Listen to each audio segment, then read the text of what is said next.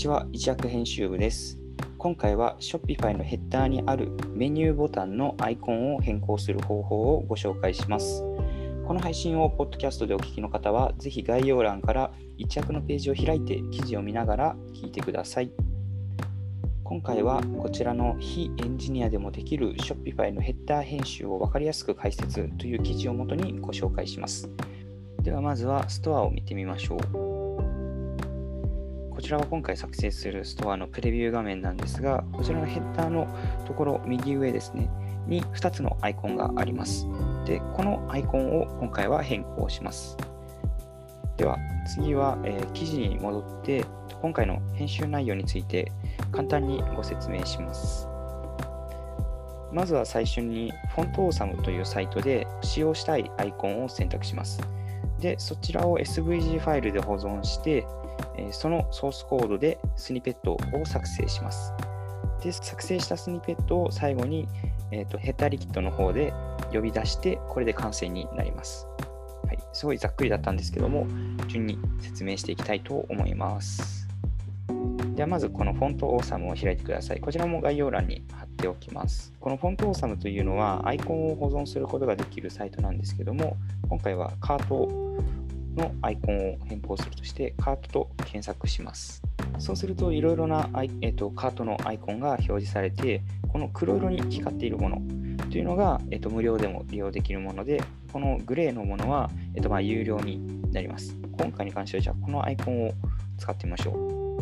う。そうすると、えーと、このように保存できますというような画面でくるんですけども、ここにあるダウンロード SVG というボタンをクリックして、SVG ファイルで保存します。で、アグリーですね。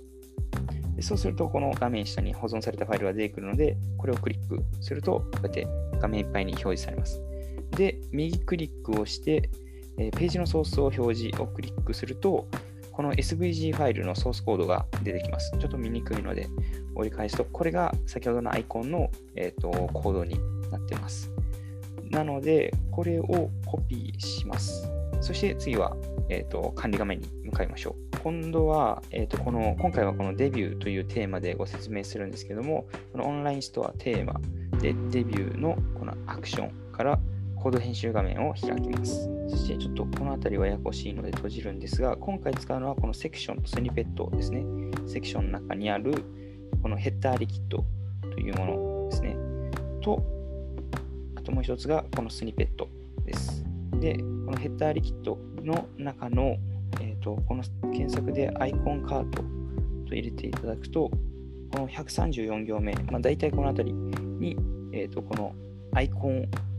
カートという、えーと、スニペットをインクルードで呼び出しているというようなあの文章が一つあるんですけども、ここのこの今このアイコンカートというスニペットを呼び出しているというような処理になっています。なので、スニペットを作成したもので、ここを書き換えると、えーと、その、えーと、スニペットを呼び出すことができるということになります。で、えーと、このスニペットを新しく作成するをクリックして、今回新しく作成する、まあ、名前を考えます。例えば、カートメニューと入れて作成すると、カートメニューリキッドという新しいファイルが生成されます。そこに先ほどの、えーと、SVG ファイルのソースコードをペーストします。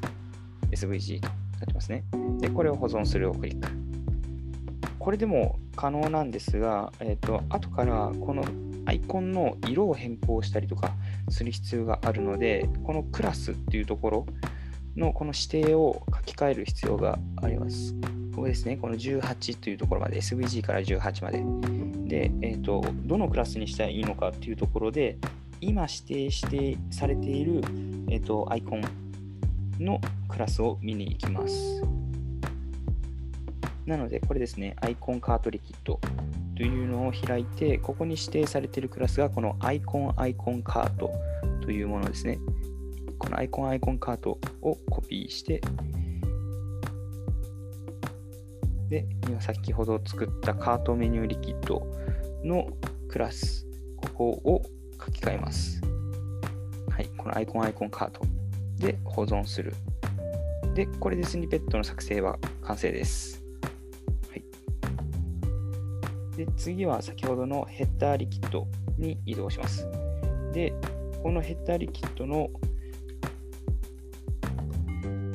ここですね。ここのインクルードで呼び出しているんですけど、ここを、えーと、今作成したカートメニューですね。に書き換えると。で、えーと、できれば、このインクルードもレンダーに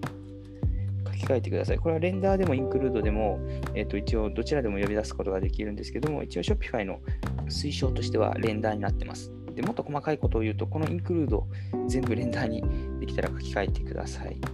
で、保存するをクリックします。そうすると、先ほどのプレビュー画面に行って、更新すると、このようにアイコンが先ほどのカートに変わっています。はい。で、これで、まあ、完成ですね。